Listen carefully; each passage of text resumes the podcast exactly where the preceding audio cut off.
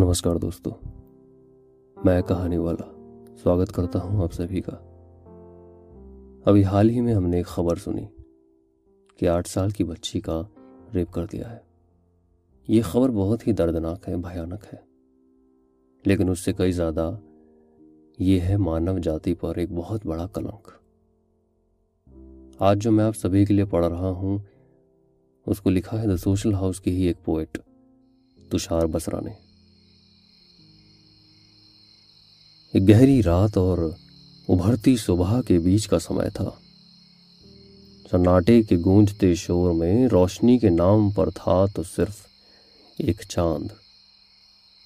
تبھی ایک مہیلا سڑک سے گزر رہی تھی۔ وجہ کچھ بھی ہو سکتی ہے پتا نہیں۔ مگر بے وقت ٹہلنا بھی کوئی گناہ نہیں۔ کہ کچھ قدم بعد اچانک اس مہیلا کے سامنے ایک گاڑی آ رکی۔ وہ سہم گئی کیونکہ اس وقت اسے گھیرے پانچ انجان مرد کھڑے تھے۔ جن کو دیکھ کر صاف لگ رہا تھا کہ ان کی ارادے گھنونے بڑے تھے۔ ڈری ہوئی، گھبرائی ہوئی اور سمنجس سے نکلتی جب تک اسے دبوچ کر گاڑی میں وہ حیوان ڈال چکے تھے۔ اور پھر کیا؟ وہ گاڑی نے رفتار پکڑی اور اس مہیلا کی چیخ نے آواز۔ ان پانچ مردوں میں سے ایک گاڑی چلا رہا تھا۔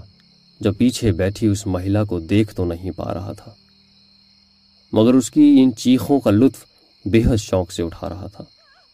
باقی بچے حیوانوں نے اس مہیلا کے ساتھ جتنا برا ہو سکتا تھا کیا اور دو گھنٹے بلاتکار کے بعد جہاں سے اٹھایا وہیں لا پھینک دیا۔ اس حشر کے بعد جہاں دو گھنٹے پہلے وہ مہیلا چیخ رہی تھی، اب سڑک پر پڑی وہ بے ہوشی میں کھل کر رو بھی نہیں پا رہی تھی۔ نہ جانے کیوں وہ بار بار اپنے بھائی کو مدد کے لیے بلا رہی تھی۔ سانس سانس میں ہانف رہی تھی۔ شاید اس کی زندگی اب ختم ہونے کو آ رہی تھی۔ صبح کی پہلی کرن کے ساتھ ہی خبروں میں اس دہشت کے ذکر کا سلسلہ شروع ہو گیا اور پھر وہی سیاست اور موم بتیوں کا ناٹک بھی شروع ہو گیا۔ مگر ایک شخص دہشت کے ساتھ افسوس کی آگ میں جل رہا تھا۔ وہ سن بیٹھا تھا، نہ کچھ سوچ پا رہا تھا، نہ کچھ بول پا رہا تھا۔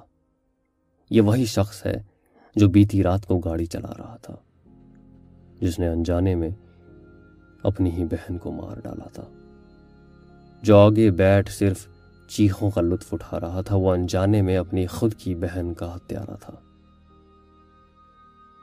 یہ کہانی لگ رہی ہے۔ حقیقت بن جائے گی کل تک جو یہ کہانی لگ رہی ہے۔ کیونکہ بدلاؤ کے نام پر تو صرف اس دیش میں موم بتیاں جل رہی ہیں۔ یہ جو ہوش کی آگ میں جل رہے ہیں، مجھے تو ان کا ان کا ذکر کرنے میں بھی شرم آتی ہے۔ کسی ماں کی کوخ میں شیطان پل رہے ہیں، مجھے تو یہ بولتے ہوئے بھی شرم آتی ہے۔ کیا حشر کر چھوڑا ہے اس وطن کا ان نوجوانوں کی بھوک نے؟ مجھے تو انہیں ایک انسان کہنے میں بھی شرم آتی ہے۔ ارے، چیخ اٹھتا ہے دل جب ایک آٹھ سال کی بچی کے ریپ کی خبر سنتا ہوں۔ سن ہو جاتا ہوں جب جب کسی نابالغ کی ہتیا کے بارے میں پڑھتا ہوں۔ میری قربانی تجھے انصاف دلا جائے تو میں قربان ہونے کو تیار ہوں، آصفہ۔ اس اس قلم کے سہارے صحیح، مگر ایک بھائی کے ناطے تجھے انصاف دلانے کا وعدہ کرتا ہوں۔ کیا ہمارا یہ سڑکوں پر نکلنا اس نابالغ کے ماں باپ کے عشق پہنچ رہا ہے؟ کیا ہمارا چیخ کر نعرے لگانا ان ماں باپ کے دل تک پہنچ رہا ہے؟ یا پھر اس معاملے کو بھی ہم چند دنوں میں رفع دفع کر دیں گے ہر بار کی طرح؟ کیا سچ میں ہمارا دل بھی اتنا ہی تڑپ رہا ہے، رو رہا ہے؟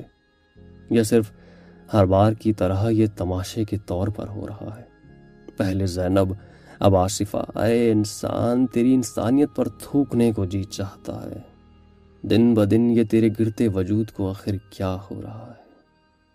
ارے اٹھ، بے جان انسان، اٹھ۔ تیرا مقصد یہ نہیں تھا۔ آنکھیں کھول اور دیکھ کیا کر دیا ہے تو نے؟ تجھے یہ سب کرنا نہیں تھا، آج بچ بھی گیا۔ ارے، کبھی تو مرے گا۔ دعوے سے کہتا ہوں، تجھے بنانے والا خدا تو بالکل نہیں تھا۔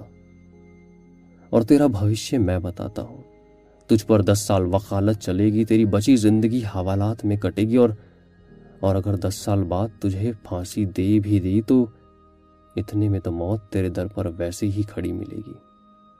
کیونکہ جب تک تیری سانس میں سانس رہے گی، تب تک ایک ماں کی سانس اکھڑی رہے گی اور جب تک اس ماں کو ہی تسلی نہیں۔ تو بیڑیاں تجھے اتنے سال قید رکھ، کیا خاک اس ماں کے ساتھ انصاف کرے گی؟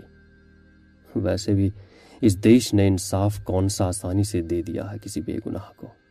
انصاف تو تب ہے جب تجھے زندہ پکڑ کر چھوڑے اس علاقے میں جہاں سے کتے کی طرح ڈر کے بھاگا تھا۔ ان لوگوں کے بیچ جنہیں آصفہ کی موت کا حشر ستا رہا تھا۔ خون کھول رہا تھا ہر ایک پل جنہیں تجھ کو چیر دینے کا خیال آ رہا تھا۔ اصلی انصاف تو تب ہوگا، اور پھر ایسا منظر کبھی نہ ہوگا۔ جہاں چھپے ہیں کئی نامرد تیرے جیسے، انہیں تیرے ٹکڑے دیکھ کر انسان بننا ہی ہوگا۔ اصلی انصاف تو تب ہوگا۔